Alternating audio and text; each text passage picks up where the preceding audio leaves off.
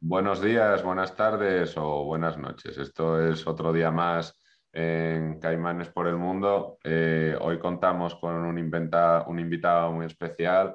Es Alfonso, es doctor en ciencia y tecnología nuclear y trabaja en ENUSA, que el que no lo conozca es la empresa nacional de uranio, si no me equivoco, ¿no? ¿Qué tal estamos, Alfonso? ¿Qué tal, Jorge? Encantado de estar aquí.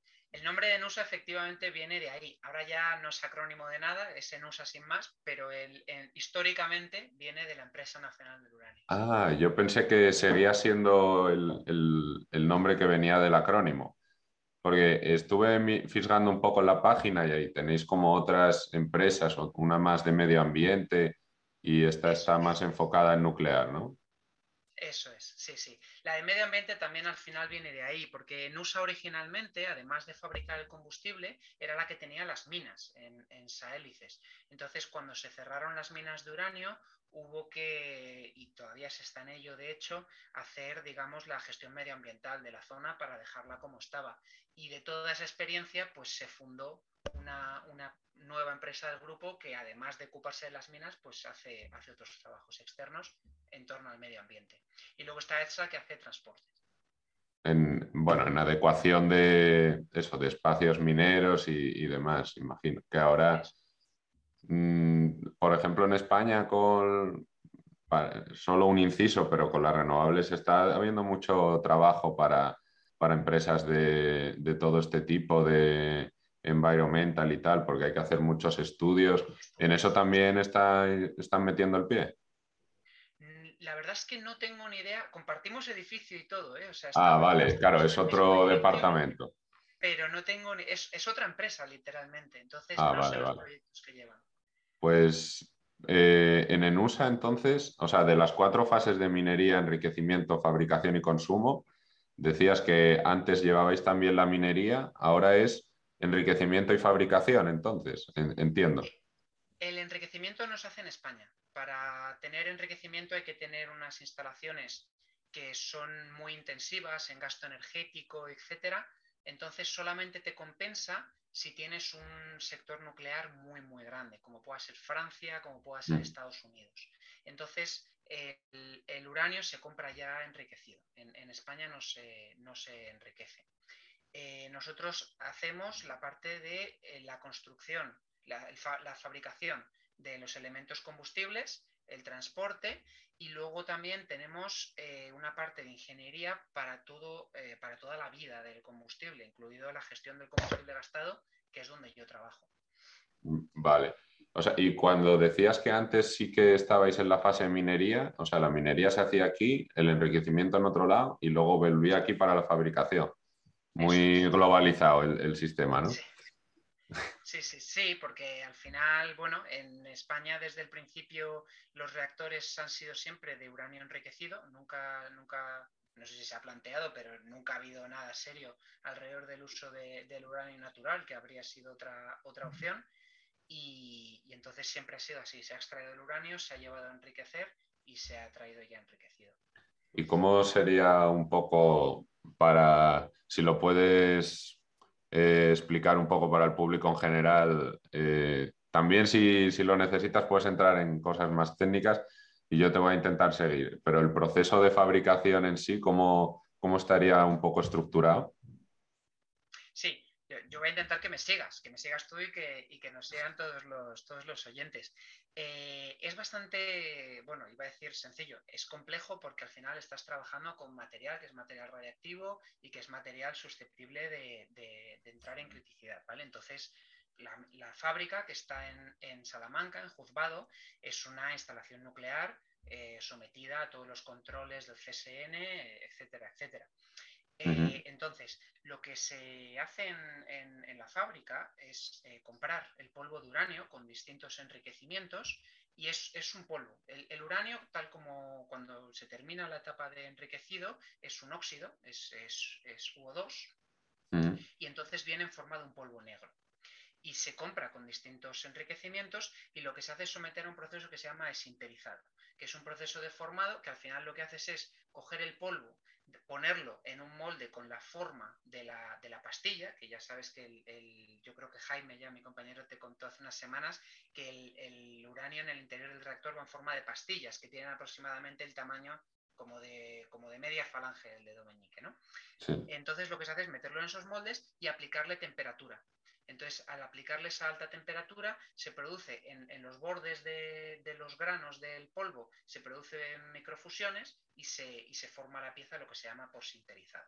Entonces, una vez tienes las pastillas de distintos enriquecimientos, algunos no son solo de, uranio, sino que llevan eh, lo que se llaman venenos neutrónicos, pues lo que se hace es introducirlas en las vainas y ya montar lo que sería el elemento combustible completo la, parte más importante de todo es esa gestión de calidad a la hora de, primero, evitar todo tipo de defectos estructurales, digamos, porque el elemento combustible, una vez dentro del reactor, está sometido a muy altas temperaturas y a muchos esfuerzos, ¿vale? Eh, pues debido a la alta presión, debido al flujo del refrigerante, etc. Entonces es muy importante que no haya ningún defecto mecánico que lleve a que haya un fallo mecánico en el, elemento combustible, ni durante la irradiación ni posteriormente. Y luego también eh, es muy importante la gestión de la calidad en el sentido de que eh, tenemos, ya te he dicho, distintos enriquecimientos, pues que digamos un elemento sea lo que tiene que ser, es decir, tenga el enriquecimiento que tiene que tener y no tenga más y no tenga menos, ¿no? porque luego el, reactor es muy sensible a esa esas diferencias de enriquecimiento. Entonces, es un trabajo muy fino y muy dependiente de la, calidad. Y muchas de estas, o sea, imagino que no es solo para consumo en España, sino que también exportáis a, otros países, por lo que dices de estas diferencias de, concentración en uranio.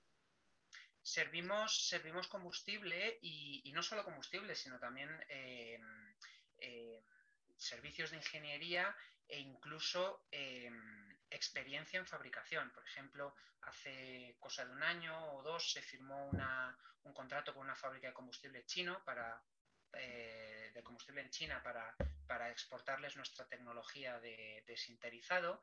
Actualmente estamos eh, trabajando también eh, con Corea, con Corea del Sur en, Corea la buena.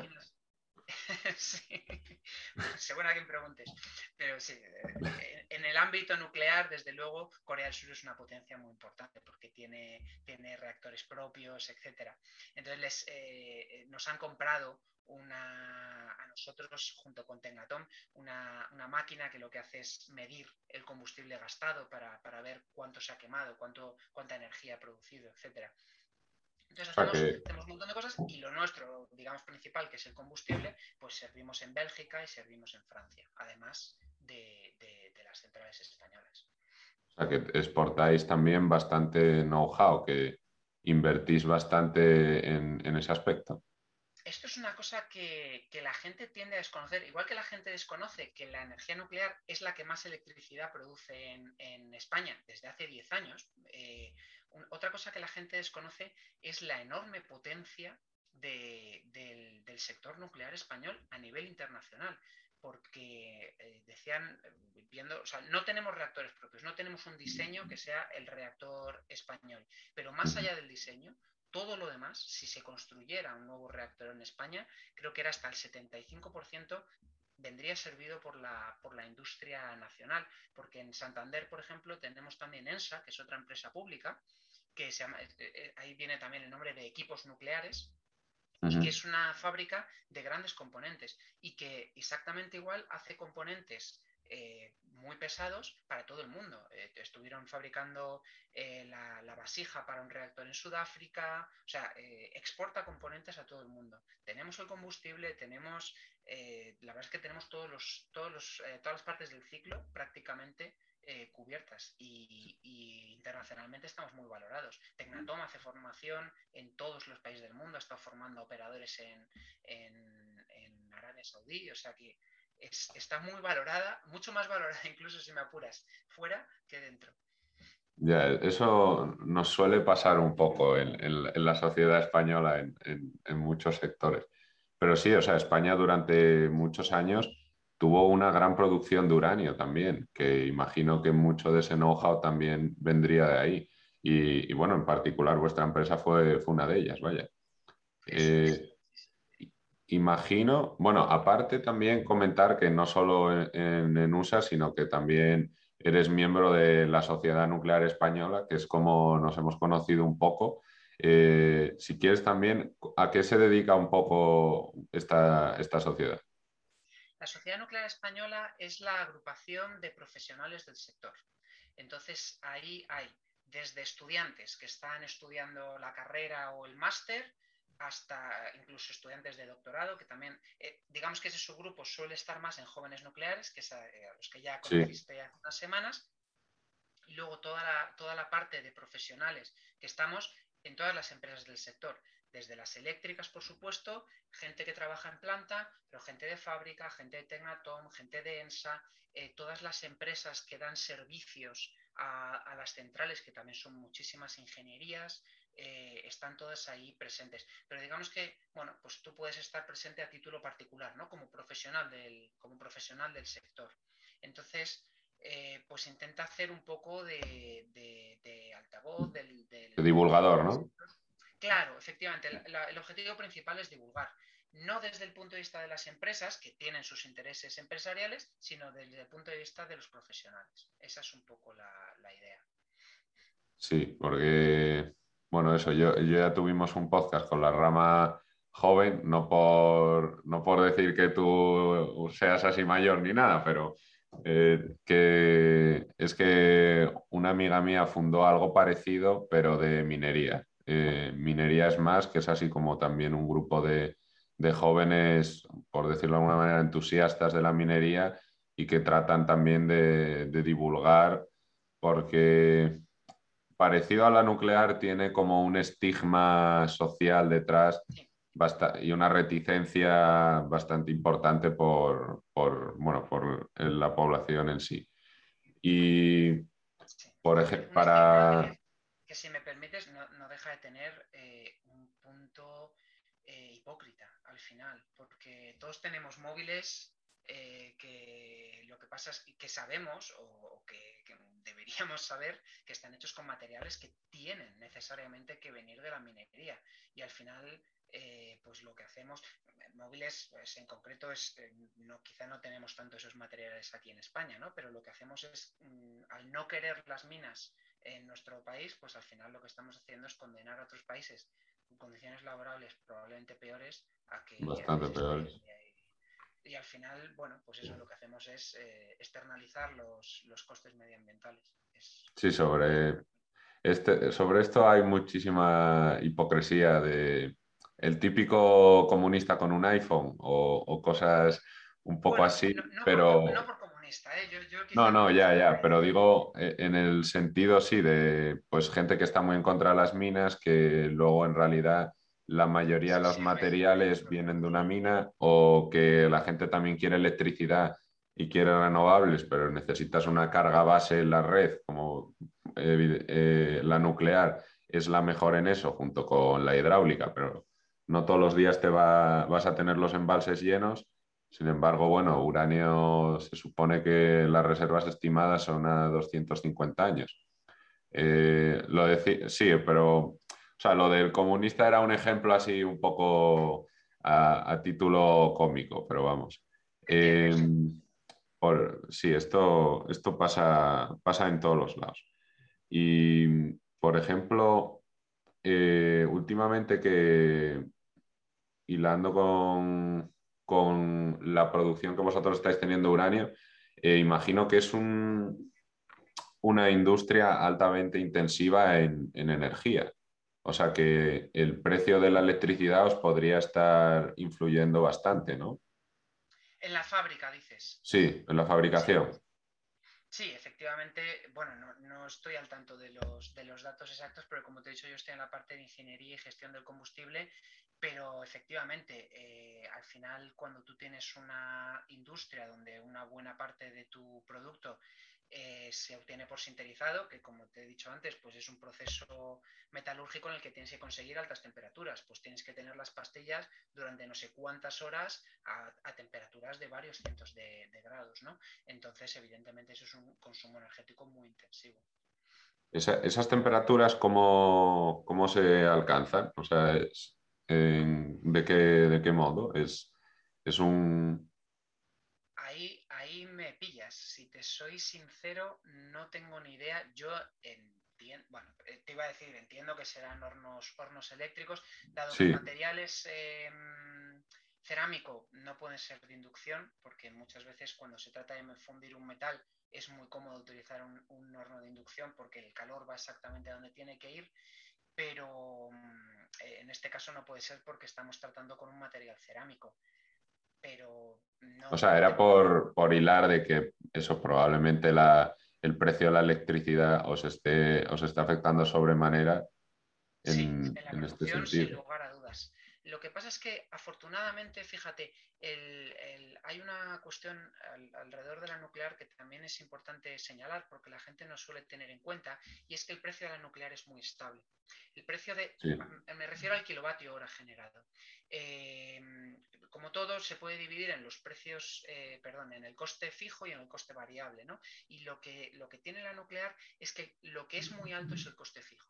Es decir, tú tienes mucho eh, gasto en inversión en la construcción inicial, en inversiones de seguridad, etcétera, etcétera. Mientras que tu coste variable, es decir, lo, que es el coste del propio elemento combustible, es, es relativamente bajo. Al final, el precio de un elemento combustible, para que te hagas una idea, pues pensar que está alrededor de un millón de euros. Dices, joder, es una barbaridad si tienes 150 en el núcleo. dices, sí, claro, pero eh, en realidad un elemento combustible te dura cuatro años y medio y un núcleo en funcionamiento te está generando alrededor de un millón de euros diario. Entonces, eh, claro, el precio del combustible verdaderamente supone al final, si haces los cálculos, entre un 5 y, el 10, y un 10% del kilovatio hora final. ¿Qué significa eso? Que si el uranio subiera, multiplicara por dos su precio, la repercusión, eh, la forma en la que repercutiría esto en el precio final del kilovatio hora nuclear sería un 10%. Claro, si llevas al gas, el gas, no sé decirte el número exacto, pero el coste de la materia prima, el coste del propio gas natural, es más de un 50 y yo no sé si llegará a un 90. No quiero aventurar un número porque no lo sé, pero es una parte muy importante del coste final. Entonces, cuando se duplica el precio del gas natural, prácticamente se duplica el precio del kilovatio hora del, ciclo combinado.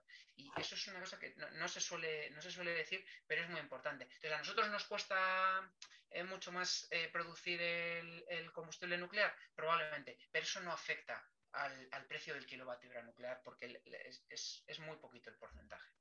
Sí, sí, ese, punto es, bastante interesante, porque, o sea, en ese sentido, bueno, las renovables sí que tienen coste cero, pero eso es muy extraño comparado, pero comparado con el gas, el carbón, o si quieres poner un ciclo diésel o cualquiera, o cualquiera de estas otras alternativas que hay por ahí, sí que, además, sobre todo, ahora que el mundo está tirando un poco a ser menos globalizado, empieza a haber un poco más de proteccionismo con todas estas cadenas logísticas que se han roto, sí que se está buscando todavía más esa independencia energética y si te fluctúa tanto el precio por, un activo como es el gas, en el caso de la nuclear con el uranio no se ve, no se ve tan afectado en ese frente.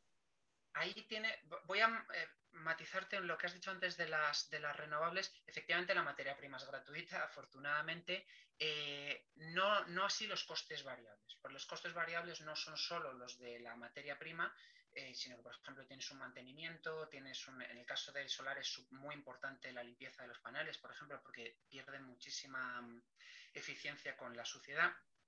Entonces eso sí que es un coste variable que depende de la producción. Pero efectivamente es... Es, mínimo, es mínimo. O sea, los paneles se limpian dos veces al año o, tres, como mucho, eh, dependiendo de dónde esté. Pero sí, o sea, en ese sentido, si quieres independencia energética, estas son las, las dos opciones por, vamos, por antonomasia. Y hablando también del precio de la electricidad, eh, por, decirte, por cerrarte, perdona, es que en realidad no te he contestado a la, pregunta. Te he ah, vale, pero no te he contestado a la pregunta. Con respecto a la independencia, hay otra cosa muy importante que tiene la, eh, que tiene la nuclear con respecto al, gas, por ejemplo, y es la capacidad de almacenamiento. Hay mucha gente que dice, eh, no, pero ¿cómo, ¿cómo, decís que la nuclear, y esto es importante contestarlo, que la nuclear eh, nos beneficia en cuanto a la estrategia, en cuanto a esa independencia energética, si nosotros no tenemos uranio?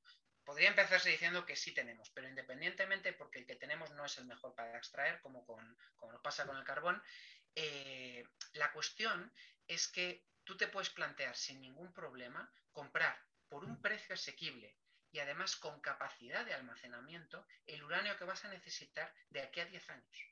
Es decir, la cantidad de uranio que tú necesitas para mm, alimentar las centrales nucleares de España de aquí a 10 años te cabe en un almacén convencional y no te cuesta una cantidad de dinero excesiva. Entonces tú puedes coger y bueno, pues compro de aquí a 10, a 20 años. No se hace, no, no se considera que haga falta. Pero si se considerara necesario en un momento dado, se podría hacer. Mientras que eso con el gas es absolutamente eh, imposible, porque hay depósitos de reserva, pero esos depósitos, aparte hoy leía que están al 22% en algunos países de, de Europa, pero el volumen del gas es tan enorme que no tienes instalaciones. No da ni para un mes. Esa es la cuestión.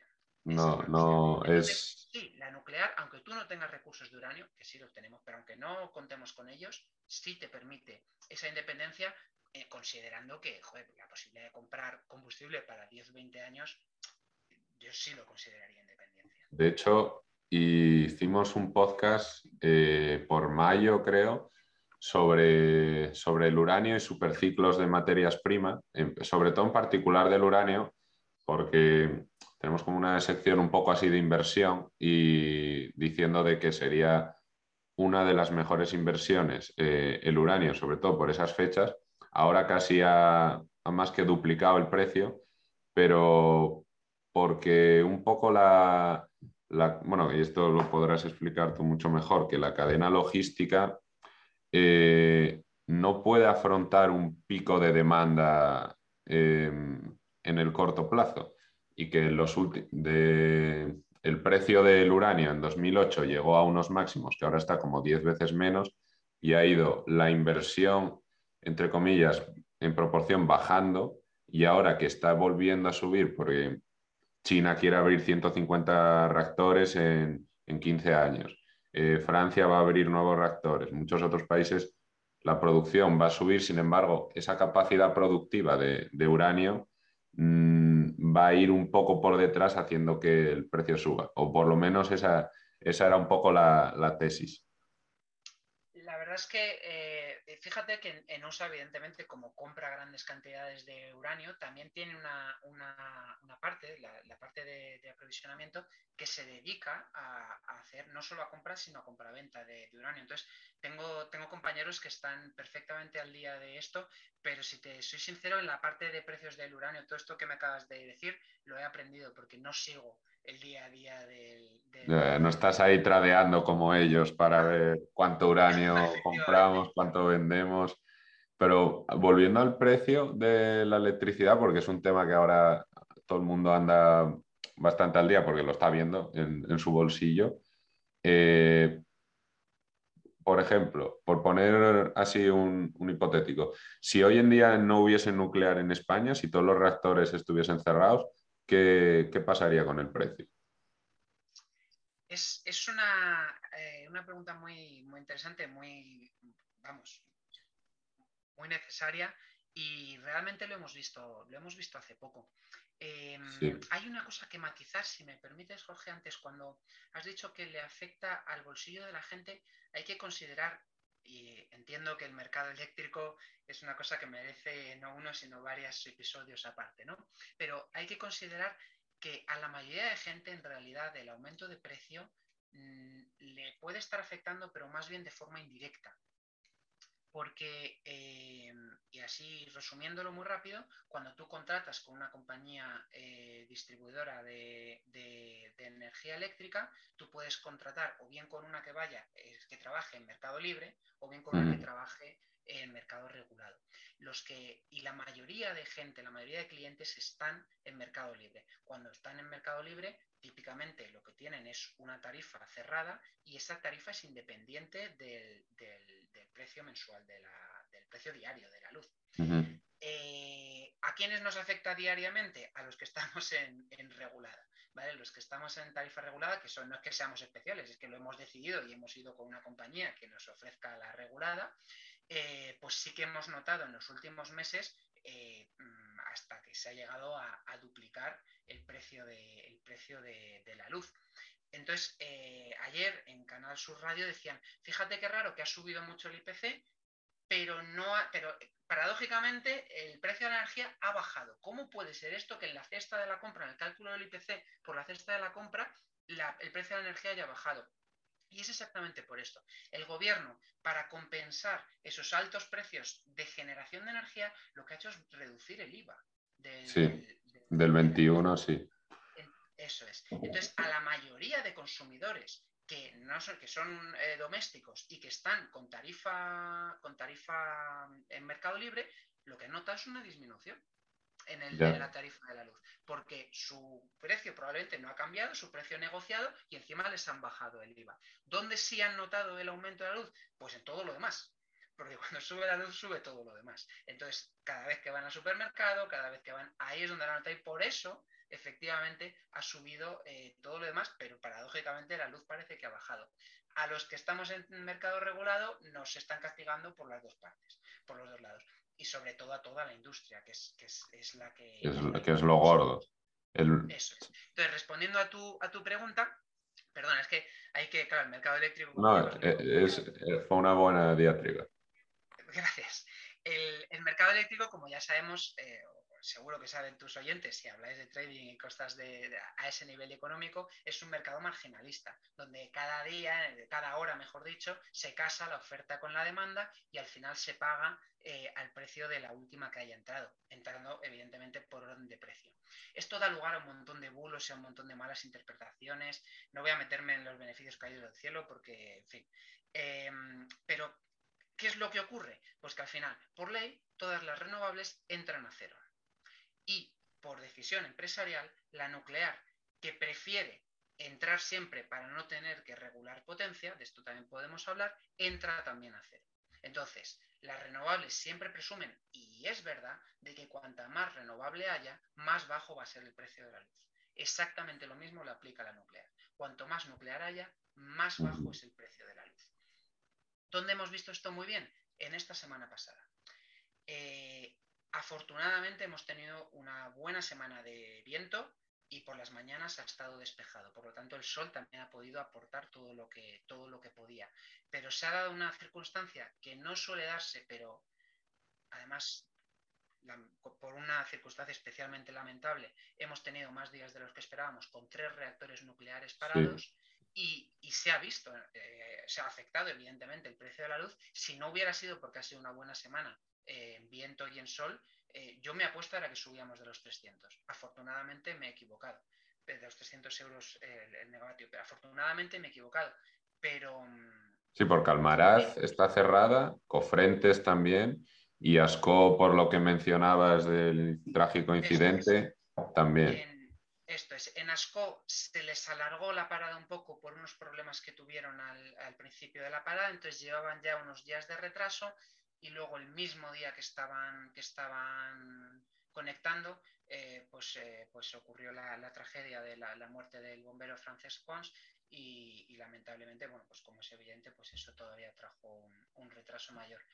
Em, y esto está afectando también al precio por, por lo de... A ver, es que lo del mercado marginalista a mí es algo que siempre me tuvo mosca porque, o sea, que marque el precio el más caro, en realidad está, por un lado, beneficiando un poco a, la industria en general, pero al consumidor no, al consumidor final no. O sea, es el caso ahora de Francia, por seguir con la nuclear, que tiene casi, creo que es como un 80% de nuclear, el precio de la luz también les ha subido mucho porque sigue siendo un mercado marginalista y, con que tengas un poco de gas que esté entrando ahí, ya te dispara el precio a, todo el mundo.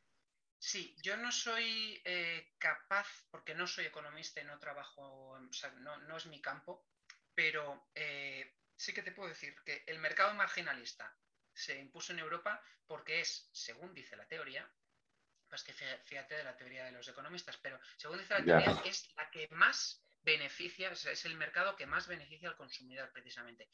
Eh, hay una, yo no, no, sé defendértelo, pero sí que hay una cosa que hay que tener muy clara, y es que si no fuéramos a un mercado marginalista, eh, iríamos a un mercado donde cada tecnología pondría su precio y, ya está, y cada una cobraría lo que, lo que ofertara.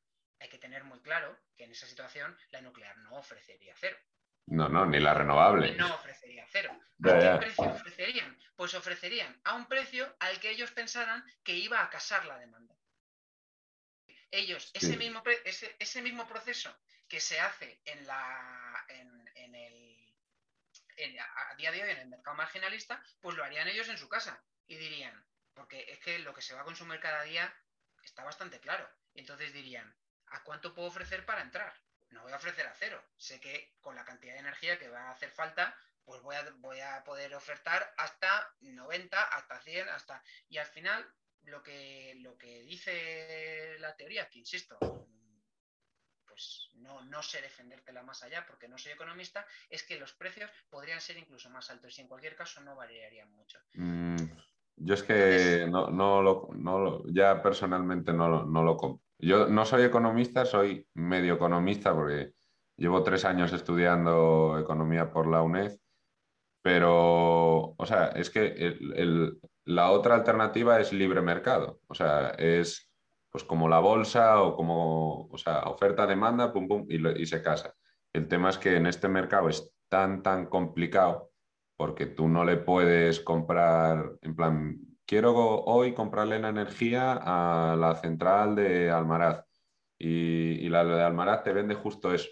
Es más por una complicación técnica, yo creo que tenemos ese tipo de mercado pero no sé si en unos años con inteligencia artificial o las smart grids o todo esto se podrá llegar a, intentar subsanar. Pero bueno, por no irnos demasiado, eh, ¿qué pasaría si no hubiese nuclear? a punto de meterme en un charco y no quiero meterme en charcos.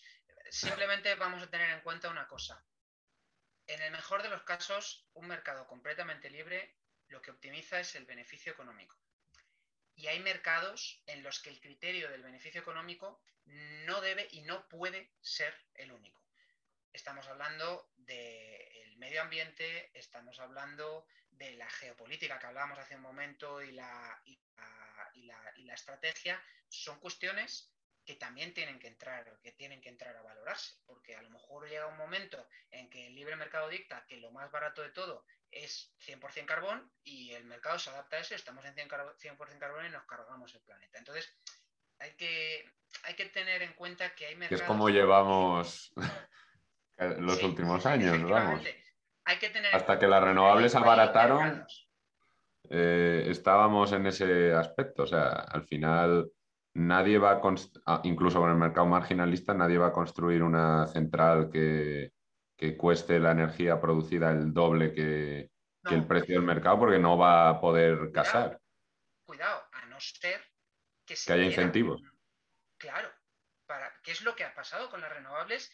Y aunque haya conducido a una situación un poco problemática en algunos sentidos, es muy deseable. Es decir, eh, gracias a que hubo, aunque insisto en que se podría haber hecho mucho mejor, pero gracias a que hubo todo ese impulso a las renovables, ahora podemos decir algunos días que estamos produciendo hasta un 70% de renovables y que normalmente la eólica está en un 20%, o sea, quiero decir...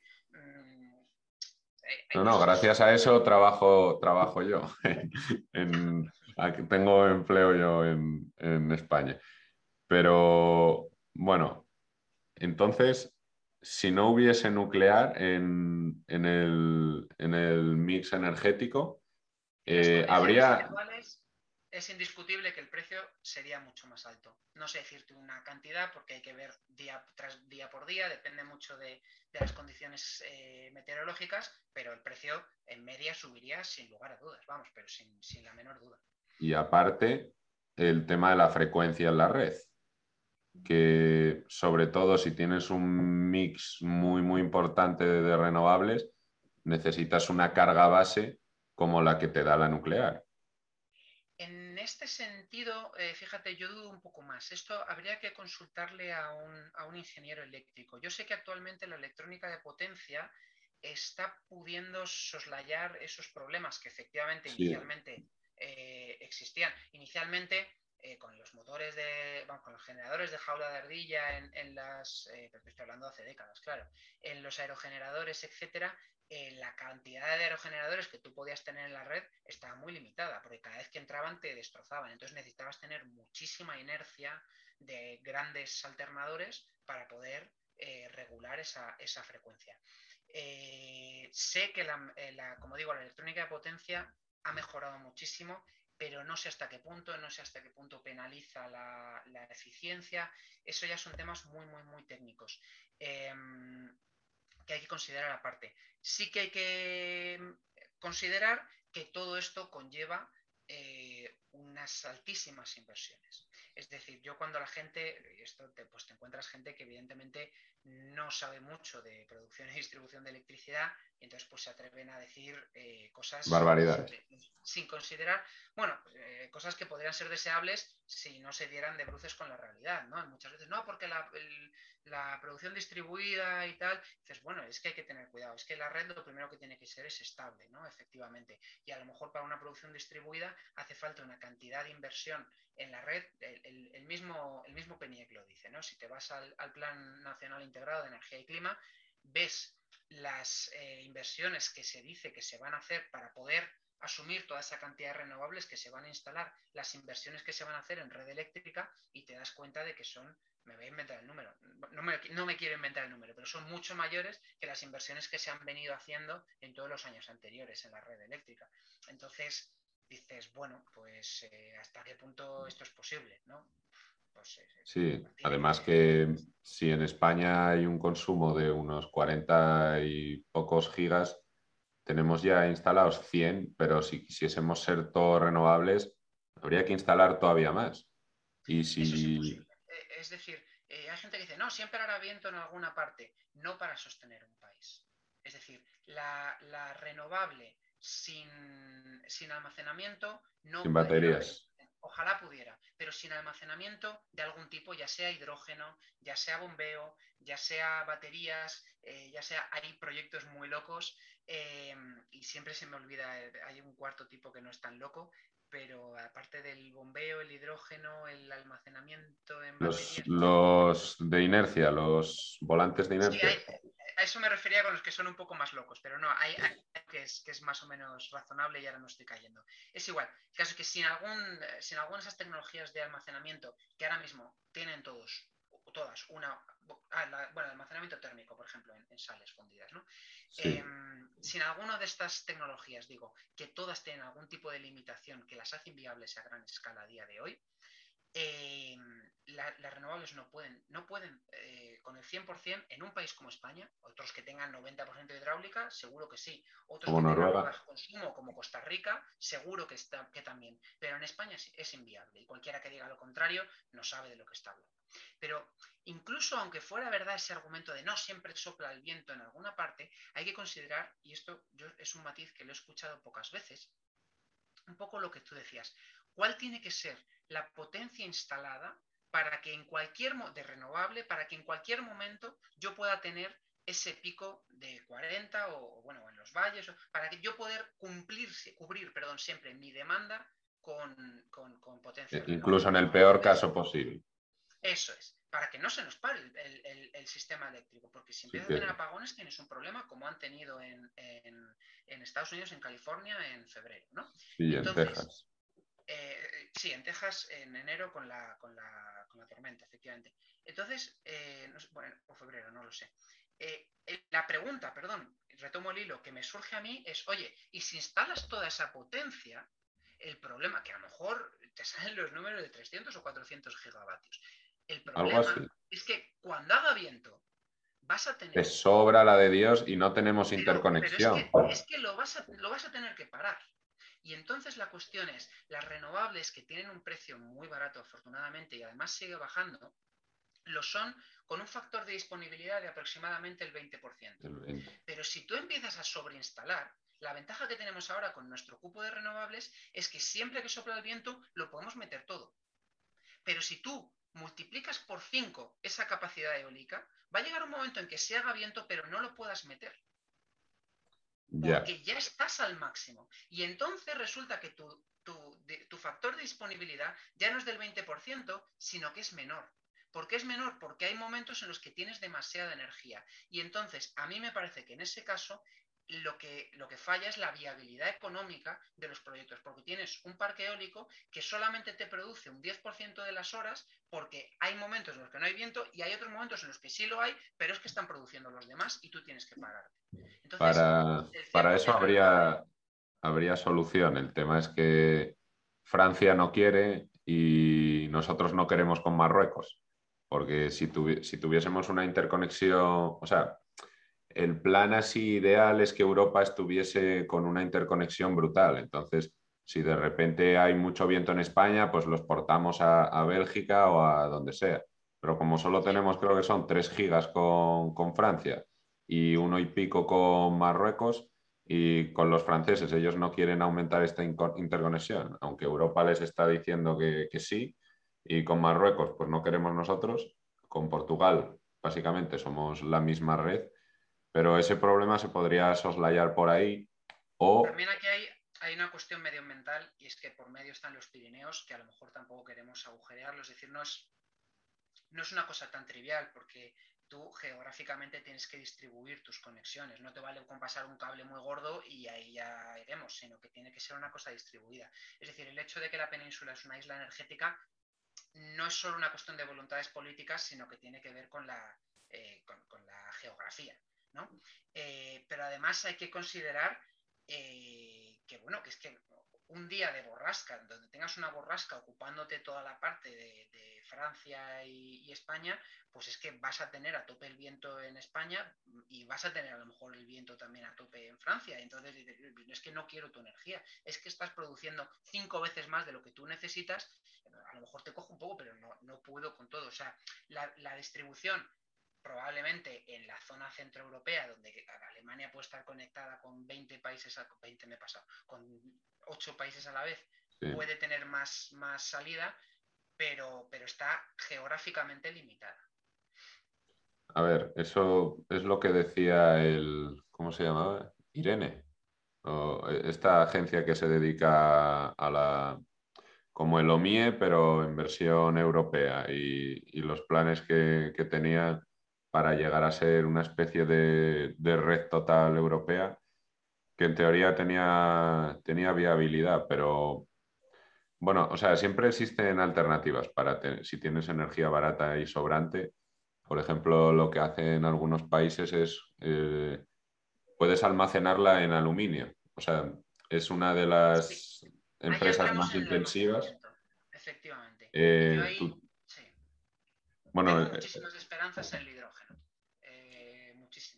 Sí. Pero tiene sus pegas. Es que, es que todo tiene sus pegas. Lo que, no, no, no hay... si, si, hubiese algo ideal ya lo estaríamos usando. Salvo la fusión que no acaba de llegar, que es lo que parece que sería lo ideal, hasta que, bueno, hasta que dentro de 100 años pete una central y ya nadie quiera fusión, aunque sea la perfecta cuidado, aquí, bueno, de, fusión, eso da para otro podcast y yo eh, ya te, vamos, te lanzo la, invitación porque mi doctorado es en el Instituto de Fusión. Ah, pues lo, dejamos para otro, sí, sí, no entramos ahí. Venga, perfecto. Eh, spoiler, eh, no, no, puede petar una central de fusión, eso no puede. Ah, vaya por Dios, yo pensé que iba a ser como en la peli de Spider-Man, que el Doctor Octopus crea ahí un sol en miniatura y luego se le va de madre y tal. Em, no, no, no, bastante nos cuesta confinar el, plasma, bastante nos cuesta confinarlo como para, como para tener, encenderlo, digamos, como para que se nos descontrole. No, puede, sí puede haber eh, liberaciones súbitas de energía que te fastidien la central y te fastidien la inversión. Con eso es lo que se llaman disrupciones en el plasma y tal. Eso que hay que tener mucho cuidado porque, porque sobre todo en ITER ahora, bueno, dentro de unos años cuando lo enciendan, porque, porque tienes un... Se les caen los plomos. Eh, sí, pero no es ya solo eso, que tienes un mal viaje. Eh, tuvieron una. Eh, el, padre de ITER, digamos, ¿no? tecnológicamente hablando, es JET, que está en Reino Unido. y, tuvieron una disrupción bestia bestia que yo no sé si, no sé decirte el dato, pero levantó la máquina entera, que como te puedes imaginar, estamos hablando de varios miles de toneladas, unos centímetros del suelo. O sea, que estamos hablando de una cosa mecánica, pero no es una explosión tipo nuclear con una liberación de radionucleidos de alta de larga vida, no, eso no, eso no puede ocurrir en una central de fusión. Pero lo dejamos. Sí, sí, lo dejamos para, otro. Eh, ahora, precisamente por estos precios altos de los que estábamos hablando, creo que se está reabriendo el debate de la energía nuclear. Porque, por ejemplo, en España lleva muchos años como que, no, que no se, no, bueno, se quieren acabar todas para cerrar para 2035, no se pretenden construir más, pero estos precios altos hacen que la gente se replantee eh, si estamos haciéndolo bien con el mix energético. Por ejemplo, ahora Francia acaba de salir no hace tanto, creo que fue este, incluso este mes, Macron diciendo que van a abrir nuevas centrales, que no pueden depender tanto del precio del gas y demás. Eh, en España, o sea, parece ser que, de momento no. O sea, aquí el gobierno no, ve la necesidad de abrir esto y pretende no solo eso, sino que no dar las prórrogas. Pero lo mismo se pretendía cuando iban a caducar casi todas entre 2019 y 2020 y se ha tenido que, prorrogar más por, bueno, por lo que hablábamos antes de casi un poco de la estabilidad de la red y de los precios. ¿Tú esto cómo lo, cómo lo estás viviendo? O sea, no ya de, sin meternos en política ni nada, pero ¿cómo se está viviendo desde la sociedad de nuclear? Sí, desde el sector. Esto es, es, muy interesante. Fíjate que el detonante ha sido el anuncio de Macron. Es decir, nosotros ya llevamos eh, meses con el tema, lo primero que surge, ¿vale? A nivel político es el tema de la taxonomía europea. Eh, no soy experto en esto, pero la taxonomía europea básicamente es decir, oye, vamos a analizar cuáles son las energías, eh, las tecnologías de generación eléctrica que consideramos beneficiosas para, el, para luchar contra el cambio climático. Los certificados verdes estos. Eh, mm, bueno, vamos a pensar cuáles son las tecnologías en las que queremos basar nuestros, nuestros mixes energéticos para financiarlas con dinero europeo. ¿Vale? Entonces, te puedes imaginar la lucha política que se, monta ahí. Em, eh, Alemania, eh, principalmente, eh, forma parte del, digamos, del, equipo que quería que la nuclear no estuviera ahí. Se llegó a plantear en un momento dado, o sea, podría haber ocurrido que el gas entrara como energía sostenible, el gas natural, y la nuclear no. O sea, era un momento en el que nos echábamos todos. Eso es lo que le gustaría a, Rusia. claro, o sea, te das una idea, te, o sea, te haces una idea de hasta qué punto esto es una cuestión más política que técnica, ¿no? ¿Qué ha ocurrido? Que afortunadamente, yo, como te digo, de mercados no sé tanto, entonces yo no lo supe ver, pero bueno, hay gente que decía que, bueno, que esto al final, quiero decir, el precio del gas, pues tiene mucho que ver con, la situación geopolítica, por supuesto, pero también con, con, los derechos de emisión y el coste de los derechos de emisión tiene una parte de, mercado secundario, pero la parte más importante es una cuestión política, de van a subir porque así está estipulado que sea, ¿no? Para presionarnos. Entonces, esto se podía ver venir.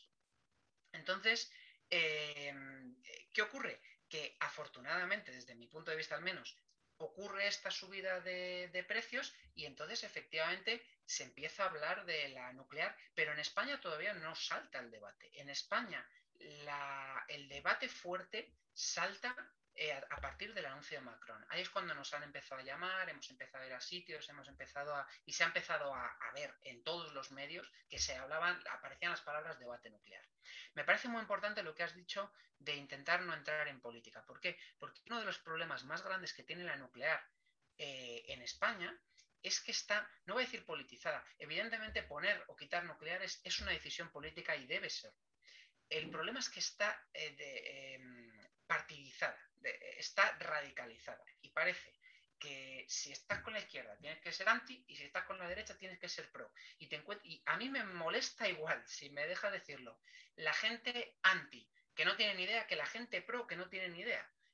o sea, yo respeto más a una persona anti que, sepa por qué es y sepa darte unos argumentos que, tengan un cierto fundamento, que incluso una persona que diga, no, yo soy pro, pero ¿por qué eres pro? Pues porque, porque está en el, en el listín ideológico. ¿no? A mí me gustaría mucho que no sacar la política, porque nunca hay que sacarla. La decisión de poner o no centrales es eminentemente política, pero sí desideologizar un poco el, campo de la, tecnología energética. Y me parece que, vamos, que, sería absolutamente fundamental. Eh, ahí es donde se abre el debate, ¿vale? Cuando Macron lanza ese, anuncio, se empieza a hablar cada vez más del tema de las centrales nucleares. Eh, con respecto a cómo veo eh, la situación en España, hay que tener, yo creo que un poco más o menos lo que estabas diciendo, hay que tener en cuenta que el gobierno y en eso, en ese sentido, tenemos suerte y habla muy bien de la, de la responsabilidad del gobierno, podría haber cerrado eh, la mayoría de las centrales nucleares entre el año pasado y este.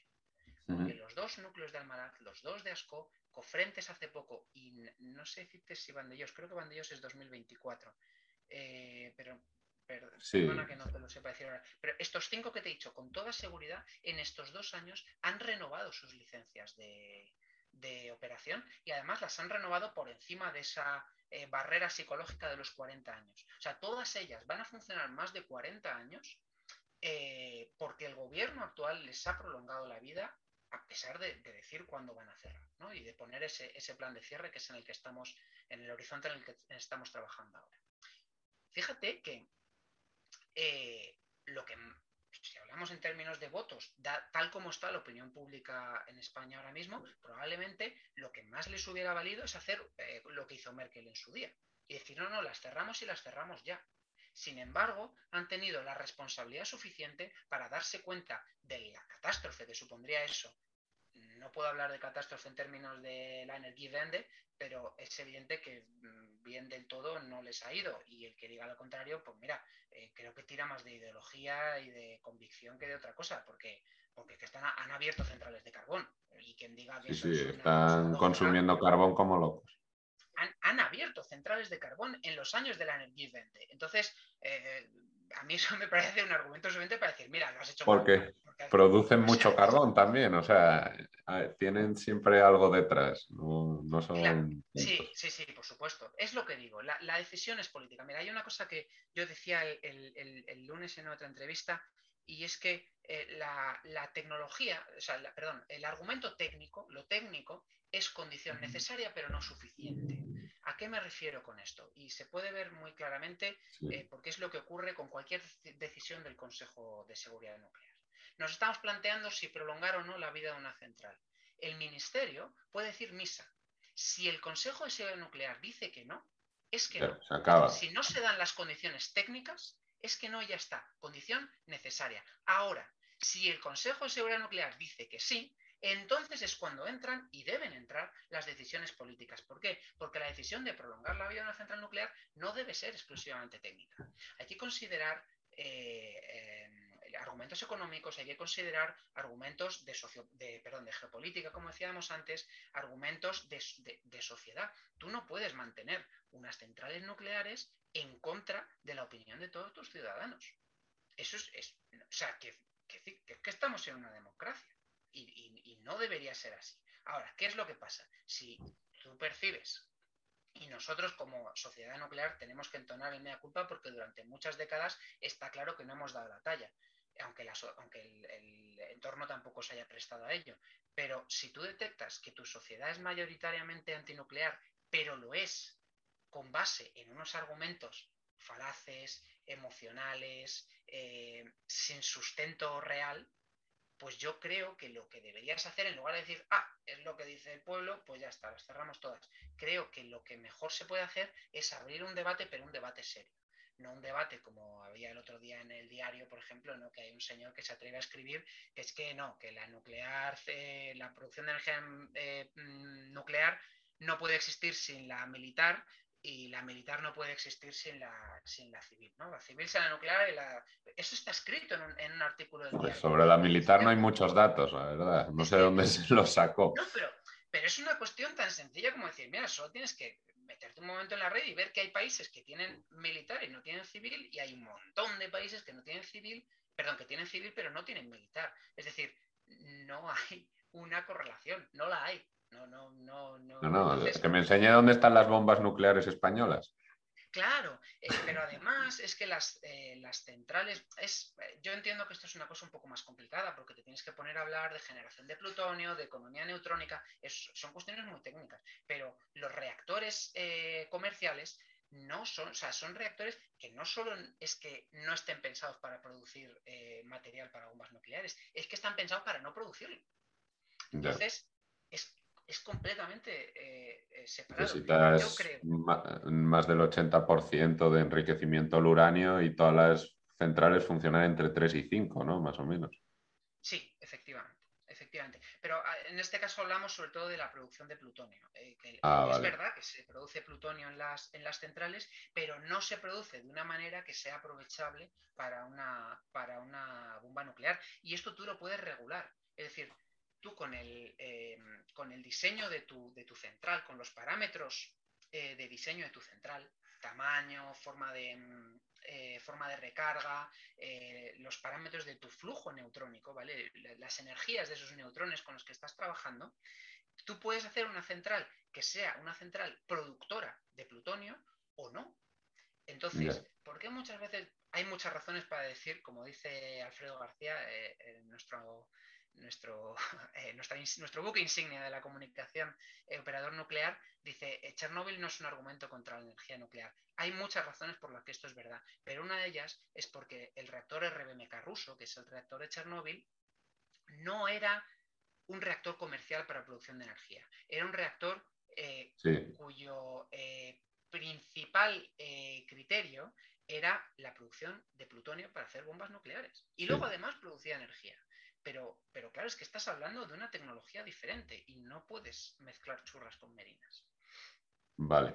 Eh, quiero desafiar un poco una de las ideas que has planteado de que es una decisión política el tema de la nuclear.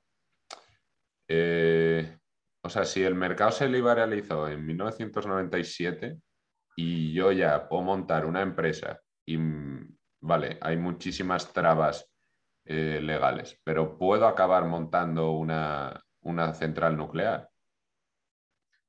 No hay. Esta es otra cosa que le corregíamos a este, a este artículo del diario. Eh, mucha gente habla de, la moratoria nuclear que sigue vigente. Vamos a ver. en España hubo un, un, plan nuclear, un plan de desarrollo nuclear que lamentablemente, y esto es una cosa que, me fastidia muchísimo, como, demócrata que me considero, eh, pero tal, pero es evidente, es innegable que empezó durante el, durante el franquismo, pero siguió durante la democracia y llegó un momento en el que Felipe González decidió que eso se paraba. Eh, sobre esto se podría hablar da para otro podcast. Pero ¿con más Rubio puede ser que hablaras ya? No, no, hablé con Juan Redondo. Ajá. No, con Jaime, ¿no? Eh, eso, eso, perdón. Había empezado por eh, J y Se podría hablar mucho de la moratoria, pero por resumir, lo que hace Felipe González es decir, mirad, las centrales que se están construyendo ahora se van a dejar de construir, se para el proyecto. ¿Eso qué supone? Pues que hay que pagar por lucro cesante a todas esas, eh, a todas esas empresas que habían empezado esa, esa construcción. Pero la moratoria nuclear no conlleva una prohibición expresa de construir centrales nucleares. ¿Por qué? Porque, entre otras cosas, no hace falta, no, hay ninguna necesidad, porque todas las, eh, todas las instalaciones nucleares que tú quieras construir en un país tienen que pasar la aprobación del ministerio. Entonces, no hay necesidad de, hacer una prohibición. Es que simplemente, si van a querer hacer una, la va a tener que aprobar primero, por supuesto, el Consejo de Nuclear, como decía antes, y posteriormente el ministerio. Entonces, no hay, no hay ninguna prohibición eh, ni nunca ha habido en España de construir centrales nucleares. ¿Qué es lo que pasa? Pues claro, cualquiera que lo sugiriera, el ministerio en su momento iba a haber dicho que no, fuera del color que fuera, porque no ha ido por ahí el desarrollo del mercado. Claro, es que tienes un riesgo porque se tarda más o menos seis años ¿no? en construir una central. Entonces. Depende, sí. Eh, aquí ya sabes que hay mucha, mucha variabilidad. A mí no me gusta decir seis años porque seis años han sido las más rápidas. Entonces, eh, si todo va bien y tienes una experiencia constructiva, la puedes hacer incluso en Sí, si no te pasa como la central esta de Francia que, está tardando mucho. No, pero lo que decía era que... Kyoto, eh, eh, creo que su Kyoto, allí en Finlandia, yo creo que tan, tan malo es poner como si fueran ejemplos generales los estos que llevan los pobres más de 10 años y, o más, si no me equivoco, y han triplicado el presupuesto, evidentemente porque era first of a kind, porque te, han tenido un montón de problemas, pero tan, falso es poner ese ejemplo como si fuera la única verdad, como decir, oye, mira, esta que es la que más rápido se ha construido, esta es la que representa. No, probablemente eh, en un país con esa experiencia o acudiendo a otros países que están construyendo y tienen experiencia, pues eh, yo estimo que en siete años se podría montar un reactor. Por eso, lo que, lo que iba a decir en función de eso es que si el ciclo político son cada cuatro años y tú empiezas a construir una central pensando pues que está cierto partido político que te la va a aprobar porque está de acuerdo con las centrales nucleares, pero luego en las próximas elecciones cambia y ya tienes la, mitad de la central hecha y de repente te dicen en, estos permisos, pues vete olvidándote de, todo esto y, chao. Por eso es un poco, ¿no? Por lo que la gente no invierte en, energía nuclear en, España. La inseguridad jurídica es un, es un problema, eso es, eso es evidente. Pero, pero bueno, pues hay que, es decir, hay que entender, y, es completamente, o sea, que decir, una gran instalación con, una, con un impacto como el que tiene, impacto en, todos los sentidos, eh, sobre todo positivo, es decir, cuando pones una central nuclear, revitalizas toda la zona. Eh, eh, supone también un impacto medioambiental importante, porque aunque sea una zona reducida, pues estamos hablando de una instalación que solamente para la construcción hay que llevar material de gran tonelaje, etcétera, etcétera. Entonces, Muchos empleos. claro, genera mucho impacto, tanto positivo como negativo. Es evidente que una decisión así no se puede dejar al azar. Es decir, tú no puedes permitir que llegue una persona o una persona o una empresa y solo por el hecho de tener muchísimo dinero diga, pues aquí se me pone a mí que voy a poner una central nuclear o un centro comercial o lo que sea. Es decir, cualquier decisión que tenga una magnitud tal que que, el impacto sea tan fuerte en toda la sociedad, es evidente que, hay que tomarlo entre todos. de, eso va, eso va la democracia y la soberanía, ¿no? Entonces, eso es, eso es absolutamente indispensable y evidentemente, pues las nucleares, hasta que lleguemos a los SMRs, que da para otro podcast, eh, pues por el tamaño que tienen, son, son proyectos de este tipo. Y entonces la, decisión tiene que ser, eh, entre comillas, de todos, que en un sistema representativo significa pues del, Parlamento o del, Ejecutivo. sí, es, el símil es más similar como a la hidráulica, ¿no? Que son obras muy grandes, tardan mucho tiempo, grandes inversiones y sí, necesitas aprobación estatal, básicamente. Yo creo que eso no va por comunidad autónoma. Es que, el impacto es muy fuerte. El impacto que tiene sobre la, sobre la cuenca hidrográfica de un río, poner una, presa, es, enorme. Entonces, no, puedes hacer a lo loco. Por ejemplo, eh, también veía que parte, o sea, oferta cero la energía nuclear, pero que os abrasan a impuestos, ¿no? Que como que el 60% de los ingresos se, va en, impuestos, o sea que tiene una tasa impositiva muy alta la energía nuclear. Sí, durante mucho tiempo hemos dicho que lo que estaban haciendo era matar a la gallina a los huevos de oro. Es decir, eh, no casa el argumento antinuclear de mucha gente que dice que es que es cara, con, con, el, con la, Eso iba. La, fritura a impuestos que tiene actualmente. Algunos de ellos, y esto no hay que llevarse a engaño, algunos de ellos em, em, declarados anticonstitucionales. Eh, esto que hay una de cal y una de arena, porque en Extremadura el tribunal dijo que ese impuesto sí que era legal y entonces está, está vigente, pero en Cataluña el tribunal... Es como el COVID Pass, entonces. en, unas comunidades sí, en ah. otras es anticonstitucional. Depende, supongo, de cómo se formule el, impuesto, pero la realidad es que ha habido impuestos y bueno, pues al final fue un impuesto el que hizo cerrar a Garoña antes de tiempo a mí personalmente me, molestó, me afectó eh, más porque además yo tengo una, bueno, pues tengo una muy buena relación con el que en su momento era el director de la central, le tengo muchísimo cariño y, me dio muchísima, muchísima pena ¿no? la, que se cerrara que se cerrara la central de Santa María de Garoña. Pero, pero sí, efectivamente, el peso impositivo que hay sobre la nuclear es, exagerado y en algunos casos, mm, no lo digo yo, sino que lo dice el Tribunal, el tribunal Constitucional. Y el argumento, no, es que es cara. hay que, hay que comprender, y yo creo que hay que intentar decirlo todo, que durante mucho tiempo se han hecho las cosas muy mal. Hasta 2005, y esto es una barbaridad, hasta 2005 eh, el coste de la gestión de los residuos eh, corría a cuenta de la factura eléctrica. Y esto es una barbaridad, es una barbaridad absoluta. O sea, claro, las, centrales, eh, allí llovía el oro.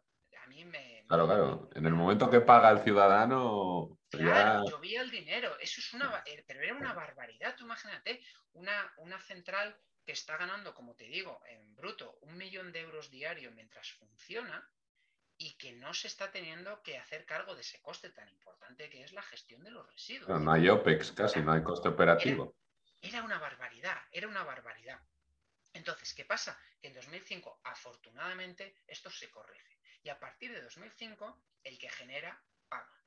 Y el, coste de, de, la generación, y te hablo de centrales que evidentemente son los mayores productores, pero te hablo de industrias que generan residuos, te hablo de hospitales, te hablo de centros de investigación, es decir, todo aquel que genera un residuo radiactivo que tiene que gestionar en RESA, lo que hace es pagar la tasa de ENRESA. Entonces, hay muchas veces que te viene un antinuclear y te dice, no, porque no es suficiente, porque el Tribunal de Cuentas dice, vamos a ver, el Tribunal de Cuentas emitió un informe en 2012 diciendo, ojo que esto es insuficiente. Y entonces, ¿qué se hizo? Pues actualizar la tasa en RESA. Y se actualiza y las centrales las están pagando. Y se actualiza con base en eh, el tiempo de funcionamiento de una central. Aquí hay una cuestión muy interesante y es que tanto se quejan de que hay una parte que tienen que pagar los, ciudadanos, ¿no? Porque todos los residuos generados antes de 2005 los tenemos que pagar los ciudadanos, ¿no? Por una cuestión de que tú en 2005 no puedes decir, tú puedes decir a partir de ahora todo lo que se genere lo va a pagar el que lo genere, pero no puedes decir eh, lo que se ha generado hasta ahora, ¿no? Porque eso es una cuestión de la no retroactividad de la ley. Entonces, la cuestión es que cuanto más tiempo de vida tengan las centrales, la proporción de residuos que tiene que pagar el, productor va a ser mayor. Entonces, cuanto más eh, funcionen las centrales, más barato le va a salir a los ciudadanos la gestión de los residuos que se generaron antes de 2005. Y hay una parte importantísima, importantísima de la gestión de los residuos que es coste fijo.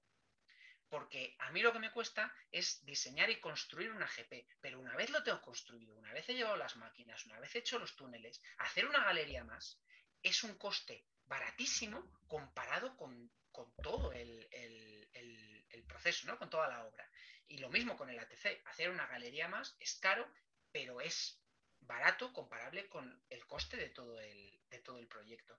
Entonces, se da esa, esa paradoja de que la gente que dice, no, es que el coste de los residuos hay que cerrarlas porque el coste de los residuos lo estamos afrontando los ciudadanos. Es exactamente al revés. Cuanto más alargues su vida, menor va a ser el coste repercutido en los ciudadanos. ¿Podríamos entrar un poco ahí en cómo se almacena los residuos nucleares? ¿Qué alternativas hay? Así ¿Eh? que me vas a tener que cortar. Ah, bueno, no, no, yo de momento tengo tiempo. Vale. Las, eh, mira, lo primero que hay que hacer es distinguir residuos de alta, de alta radiactividad y los de baja y media, ¿vale? incluso hay mm. unos de muy baja.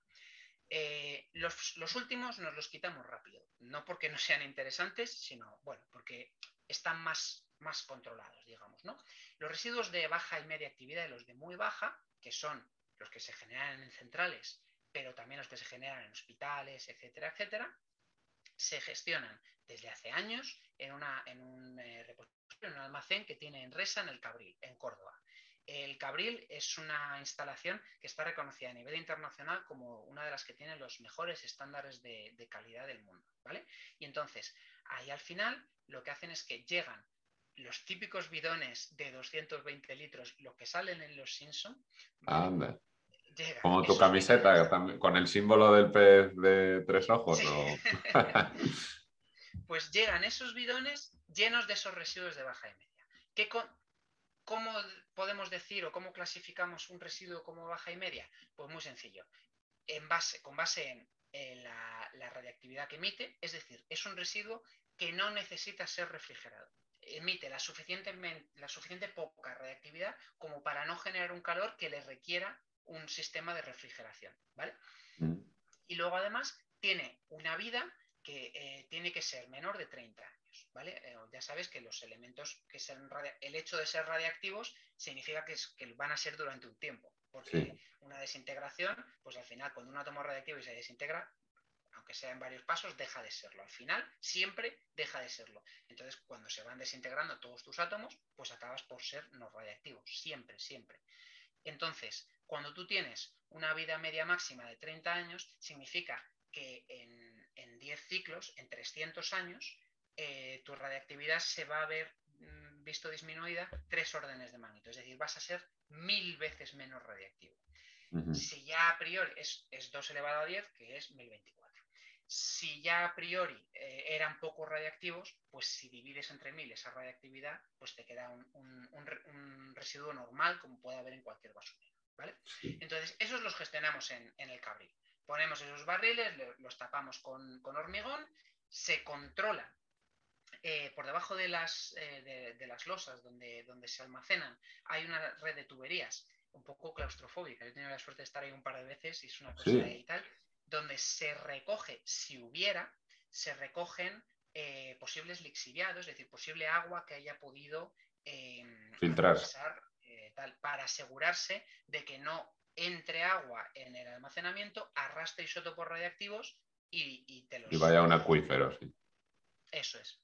Entonces, eh, hasta donde yo sé, que esto se quedó un par de años atrás, recogieron agua una vez dedujeron que era de una condensación que habían tenido y el agua estaba perfectamente limpia, por, como es evidente por cómo está construido.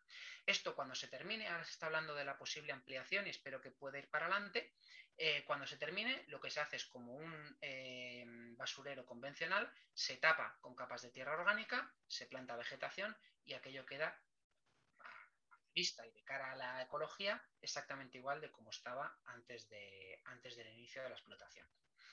Esos son los de baja y media. Ahora vamos a los de alta. Ahí hay plomo, ¿no? O algo. Eh, donde está el, donde está el, efectivamente, el, problema, porque lo es. Eh, principalmente, los residuos de alta son el combustible eh, gastado. ¿vale? Es decir, esos elementos combustibles que tú has tenido irradiando son la mayor parte del, combustible de, perdón, de los residuos de alta actividad. Entonces vamos a centrarnos en ellos. Primero, ¿Realmente son tan peligrosos? Sí. Y, no se puede ni relativizar ni restar importancia a esto. Eh, un elemento combustible irradiado, que iba a decir nosotros porque lo suelo decir en, suelo hacer esta charla en directo, ¿no? Pero eh, que yo tuviera aquí eh, a mi lado, a unos metros, para empezar, me estaría, no necesitaría calefacción porque, porque está bastante caliente y irradia bastante. calorcito.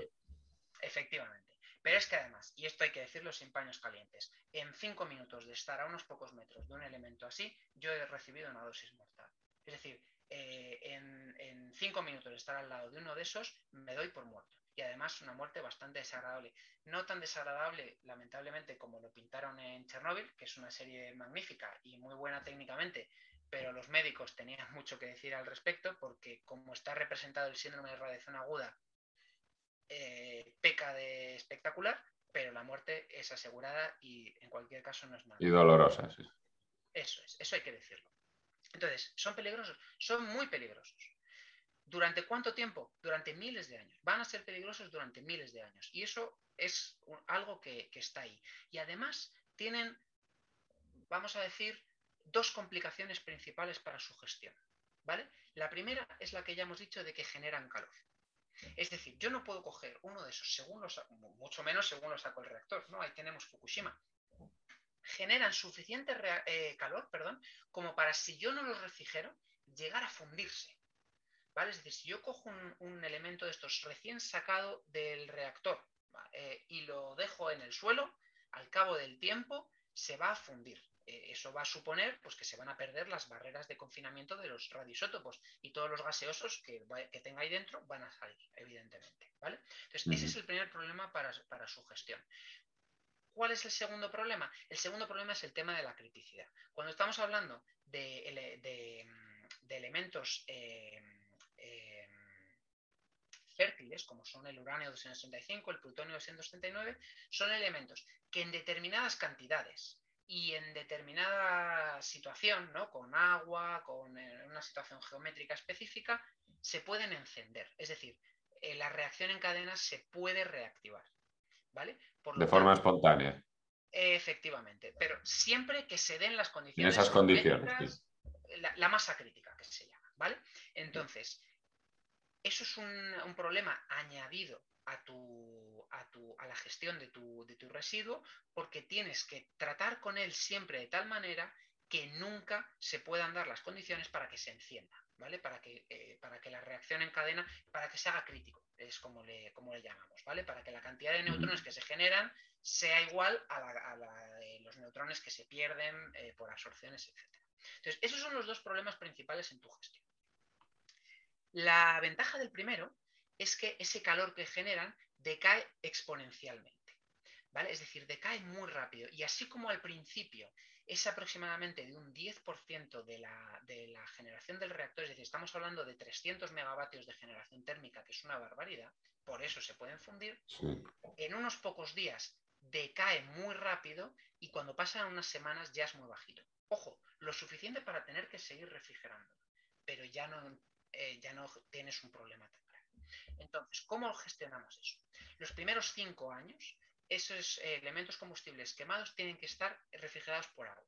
Y entonces están en las piscinas de las centrales nucleares. ¿Vale? Ese agua sería un residuo de nivel medio o bajo.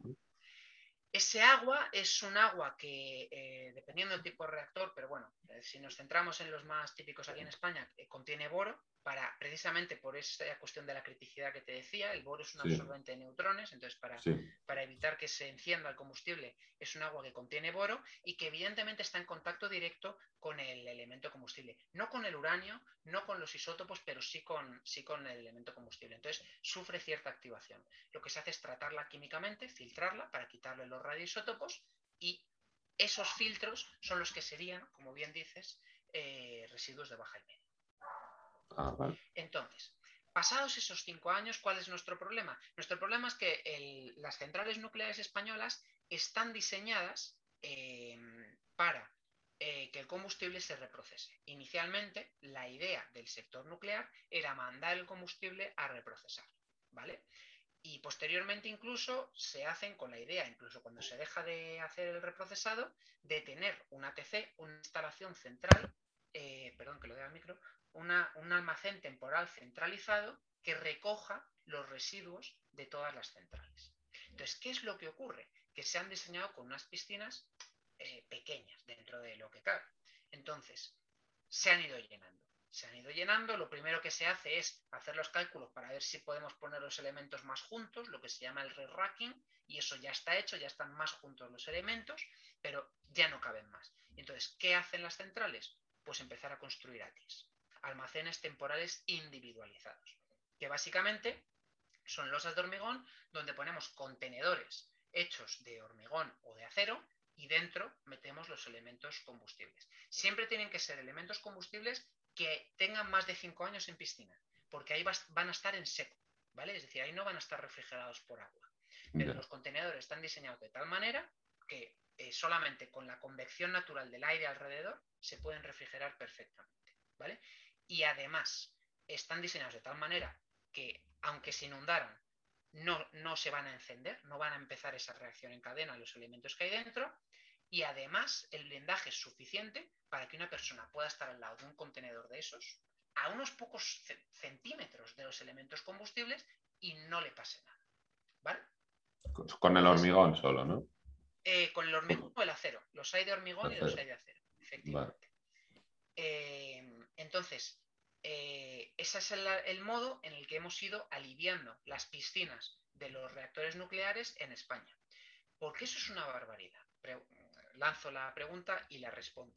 Pues porque es un gasto innecesario.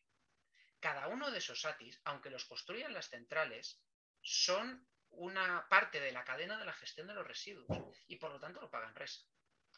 ¿Que al final ese dinero sale de la tasa en resa de las centrales? Por supuesto, pero es un gasto innecesario. Si nosotros hubiéramos podido construir el ATC como se diseñó en su momento, yo he participado en el diseño del, almacén temporal centralizado, están comprados los terrenos. Si se hubiera podido em, construir...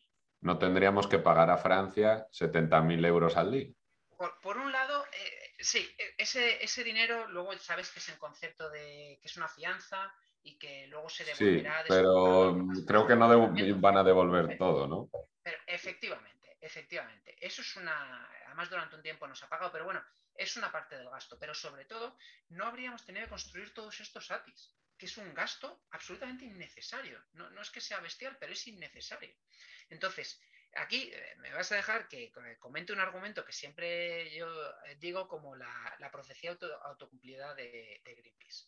Greenpeace dice, la gestión de los residuos es muy cara. Entonces, se dedica con todo su argumentario antinuclear a generar miedo en, la población. La realidad es que nunca ha habido ni un solo accidente en el transporte de un contenedor de residuos, nunca, jamás. Millones de kilómetros, hablamos de decenas de millones de kilómetros recorridos en Estados Unidos, en Europa, y nunca ha habido ni un solo accidente con, consecuencias radiológicas. Nunca, ni uno, cero. Eh, entonces, la gestión de los residuos es perfectamente segura, pero esta gente se dedica a meter miedo eh, especialmente en los pueblos donde se iba a construir el ATC. Entonces, ¿qué pasa? Se genera una... Un rechazo social. Un rechazo social, gracias. Y eso lleva a que, desde el, punto de vista de la política, eh, pues eh, se retrasen las decisiones o haya peleas o se utilicen en ocasiones como argumento electoralista, ¿no? Que ahora sí, que ahora no, que ahora sí, que ahora no. Y eso al final es lo que lleva a que efectivamente la gestión de los residuos sea cara. ¿Pero por qué? Porque Enres ha hecho una inversión en comprar unos terrenos en Villar de Cañas que ahora parece que no van a valer para nada. Entonces, ¿la gestión de los residuos es cara? Yo diría que es artificialmente cara. Y los que están promoviendo que sea artificialmente cara son los que se están quejando de que es cara. Ahí, es donde hablo de la... Pues en realidad es una buena jugada por su parte. Sí, bueno, en estrategia nos llevan décadas de ventaja. Eso estrategia lo, lo, mueven bien. ¿A qué han jugado ellos? Ellos han jugado a que se llenaran las piscinas porque en su imaginación, eh, que ellos lo tienen como una lucha abierta, una, como una guerra contra la nuclear, en su imaginación, si se llenaban las piscinas, eh, lo que iba a ocurrir era que los reactores iban a tener que parar. Porque si se te llena la piscina, tú ya no puedes seguir operando. ¿no? Entonces, al final, ¿qué pasa? Pues que esta guerra irracional y absolutamente abierta en contra de la nuclear a lo que lleva es a que los gastos sean mayores. Subidas de precio. bueno, pues supongo que viene bien para su discurso. No viene bien para los ciudadanos que, recuerdo, toda la parte de residuos generados antes de 2005 los tenemos que pagar. Entonces, mm, bueno, pues es, es eh, la lucha por la lucha, aunque suponga más gasto para, todos, los, para todos los ciudadanos. Sí, y que, por ejemplo, eso tenemos que estar pagando a Francia. Muchas veces ellos nos exportan electricidad, la cual es nuclear, que además, o sea, no sé hasta qué punto, pero, o sea, nosotros estamos, entre comillas, teniendo también un riesgo nuclear solo por Francia, porque si pasase algo en un reactor allí, la nube radiactiva perfectamente podría venir hasta, hasta España, vaya dependiendo de dónde ocurriera, teniendo los Pirineos de nuevo por medio, eh, dificultaría mucho, pero sí, de facto eh, compartimos parte del riesgo, evidentemente. Es, hay, oh. hay, de nuevo mucha hipocresía. Si te, si te parece, termino, intento no, no, extenderme mucho con el tema de la gestión de los, de los residuos. La, la, idea, desde el sexto plan de residuos y el borrador del séptimo que, que ha sacado el actual gobierno, sigue en la misma línea, es eh, pues la, como digo, la que viene siendo desde hace unas décadas. Eh, construir un ATC, eh, porque eh, la idea del ATC es que funcione entre 60 y 100 años y económicamente es mucho más barato tener una sola instalación, un solo ATC que, seis, que, perdón, que cinco ATIs distribuidos, aunque ya estén construidos incluso, económicamente sigue siendo más barato construir un ATC y llevarse los residuos, porque el, gasto de mantener esos cinco ATIs separados durante 100 años es mucho mayor que el de construir uno y mantener solo uno durante esos años. La idea, como digo, es construir esa TC donde se transportarían con estos contenedores de acero eh, los elementos eh, de combustible gastado y se almacenarían allí en una, en una, zona que se llama sala de bóvedas y allí estarían entre 60 y 100 años. Que es subterráneo, ¿no? Eh, es parcialmente subterránea, sí. Está refrigerada eh, de forma pasiva, es decir, no necesita elementos activos, no necesita ventiladores, no necesita simplemente con la convección natural eh, se, refrigera y allí quedarían almacenados durante 60-100 años. ¿Qué hacemos durante esos 60-100 años? Lo que dice el plan es construir un AGP, almacén geológico profundo. Entonces habría que encontrar el sitio, y construirlo como se ha hecho en Finlandia sin ir más lejos o se está haciendo en, Suecia. ¿Qué es el almacenamiento geológico profundo? Pues eh, consiste en excavar entre 500 y 1000 metros de profundidad una, mina, digamos, una serie de, galerías donde depositar eh, los, elementos de combustible gastado. ¿Y, aquí, podrías reaprovechar una mina existente? Eh, hay proyectos en ese, en ese sentido. Mm, hay que ver si lo que ganas por hacer menos agujeros te compensa con, lo que pierdes porque a lo mejor no sea... lo primero que tienes que hacer es buscar el sitio ideal. Entonces, ¿qué es lo que hacemos? Buscamos una, una formación geológica que haya sido estable durante millones de años. Es decir, estamos diciendo, oye, es que tienes un combustible que va a ser peligroso durante 10.000, 20.000 años. Bueno, voy a buscar una formación geológica que haya sido estable durante millones de años. La, geología tiene la ventaja de que funciona en otro orden de magnitud completamente diferente. Entonces, vamos allí, construimos un agujero, unas galerías y eh, nos basamos en las barreras de ingeniería. ¿Qué es esto? Pues vamos a, situar nuestro combustible gastado en una cápsula que sea, eh, por ejemplo, de cobre o de un, material que nos aguante y hay, hay estudios que hablan de aguantes, de, por ejemplo, de un, contenedor de cobre de hasta los 100.000 años. Eh, ¿Me estoy equivocando? Yo creo que no. perdona si dudaron entre 10.000 y 100.000, pero el tiempo más que suficiente. Luego le pones unas barreras eh, impermeables de bentonita. Es decir, vas poniendo barreras alrededor para limitar la posible eh, fuga y emisión de, radioisótopos. ¿vale? Y, lo cierras y deja de generar gasto. Esto es una cosa que a la gente le produce muchísima eh, controversia, ¿no? Muchos problemas. ¿Cómo que eh, si van a durar diez miles de años, cómo que no va a haber que gastarse dinero? Dice, no, oiga, exactamente igual que cualquier otro basurero, una vez lo clausuras, ya no genera gasto, he dicho dinero, no genera gasto. Porque, porque no hay nada que hacer allí. No hay nada que, o sea, lo has cerrado y ya está. Y el aquello está enterrado a como mínimo metros debajo del suelo. Es decir, evidentemente el suelo de arriba es perfectamente utilizable para cualquier fin que a ti se te ocurra. Y tú aquello lo cierras, lo clausuras y sin recuperabilidad. Entonces, no genera más gastos y además, otra duda que puede surgir es decir, oye, pero la humanidad, la historia, al final tiene, ¿qué? ¿2.000, 3.000, 4.000 años de antigüedad? No se han podido hacer experimentos que nos garanticen que los materiales van a durar, que tal, no sé qué. Y la respuesta es preciosa, a mí me lo parece, es lo que se llaman eh, los análogos naturales, ¿vale? Hay análogos naturales y artificiales, pero al final lo que se hace eh, con los naturales, que son los más interesantes, es irse a situaciones en, la que, en las que la naturaleza ya nos ha hecho el experimento. Es decir, eh, ¿perdón? ¿Que hay radiación natural? Eh, pero no es que haya radiación natural, es que hay reactores nucleares naturales. Sí, yo solo había leído. Hay una zona en, en Ucla, en Gabón, donde de forma completamente natural, al final hay una lección que aprendemos y es que cualquier cosa que haga, cualquier tecnología que haga el ser humano, en algún momento la naturaleza parece que lo ha hecho antes. Salvo el iPhone. Vete por partes y verás que sí. Piensas en el radar, piensas en el uso de las ondas electromagnéticas, por supuesto que, o sea, quiero decir, no, un iPhone como tal, pero las diferentes tecnologías que lo componen, sin duda alguna. Y em, en el caso de los reactores nucleares no son una excepción.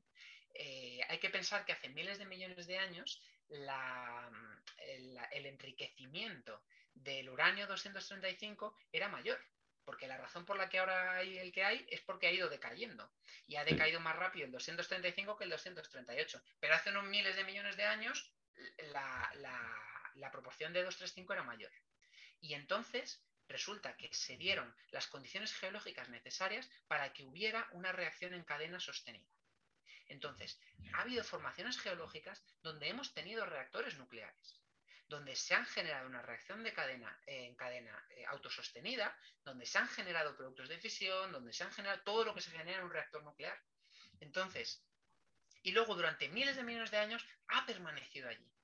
Entonces podemos estudiar perfectamente cuál es la tasa de, fuga, digamos, la tasa de, migración de los radioisótopos. Es un experimento que ya nos ha, hizo, que ya nos ha hecho la, naturaleza, que nos montó hace miles de millones de años y ahora simplemente hemos tenido que ir allí a medir de fuga, tasas de migración para eh, verificar todos nuestros modelos actuales. Entonces, la ciencia y la tecnología que hay detrás del AGP es muy seria y está muy bien fundada. No, yo entiendo que esto es difícil de asumir para una persona que no haya tenido los estudios en la mano, para una persona que vea esto muy desde fuera, que no tenga ni siquiera a lo mejor un baño de cómo funciona la ciencia y la tecnología, que hay mucha gente que no lo tiene y no tiene por qué tenerlo, ¿no? es que yo soy escritor o yo soy eh, lo que sea, ¿no? No tengo por qué saber de esto. Yo entiendo que, es difícil eh, comprender todo esto, pero la realidad es que cuando tienes los estudios en la mano y ves los modelos que se han hecho y cómo se han verificado con, los experimentos reales, transmite muchísima seguridad. Pues yo creo que con este broche de que básicamente la energía nuclear es algo natural que ya se da en la Tierra sin acción del ser humano, podemos acabarlo porque no sé cuánto llevamos, pero un cacho más de, una hora y, y, dar pie al siguiente sobre, sobre fusión, que además es así un poco también tu, campo que, decías que habías hecho el doctorado, ¿no? Sí, eso es, eso es. Tenemos además, eh, si, quieres darle una vuelta para, prepararlo, eh, te invito a visitar la página de. Joder, mira qué bien, lo tengo al punto. Eh, la, página de jóvenes nucleares, porque hicimos un, hicimos un librito, como está en negro. Ah, a ver. hicimos un librito que se llama Curso, curso Básico de Fusión Nuclear, ¿vale? Lo tenemos ahí parece que lo coge. sí, ahí lo, tenemos gratuito en, versión digital en la página de jóvenes nucleares. Entonces, si te metes ahí lo vas a, lo vas a encontrar. lo vi, lo vi, no, no, lo leí, pero lo vi cuando entré en la página. Y dije, hostia, pues, si está, gratis, en PDF. está feo que yo lo diga, porque soy, soy un poco papá del proyecto, pero está hecho desde luego con mucho cariño y, con, unos, eh, con unos autores de, excepción. Todos menos yo son autores de, excepción. Entonces, eh, pues te recomiendo que le eches un... Que le eches un pues me lo leeré y, puedo dejar el link en la descripción y después ya podremos hacer el podcast sobre fusión. Pues, pues muchísimas gracias, Alfonso, por todo. Nada, gracias a ti, perdona por la turra. Yo espero que. No, no, sí, a mí me ha encantado y, aquí no estamos obligando a nadie a escuchar esto. O sea, el, que lo quiera escuchar, que lo escuche y el que no le da pausa y que se vaya a tomar una cerveza o lo que quiera. Efectivamente. Pues muchas gracias a ti por el espacio, Jorge. Hasta luego.